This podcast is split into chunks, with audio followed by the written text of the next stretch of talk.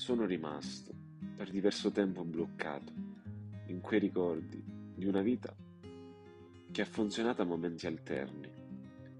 Ho vissuto sulle montagne russe dove i saliscendi erano così rapidi e repentini che spesso perdevo il controllo e mi lasciavo trascinare. Da quando non stiamo più insieme, la mia vita sembrava fosse uguale, ma non era così. Spesso, quando l'ho incontrata, mi sono chiesto cosa le fosse rimasto di me. Se il mio sguardo la toccasse ancora, se il suono della mia voce le provocasse qualche emozione. Ma non ho mai cercato il suo sguardo, perché ho sempre avuto paura che lei potesse entrarmi dentro e guardare cosa c'è per davvero.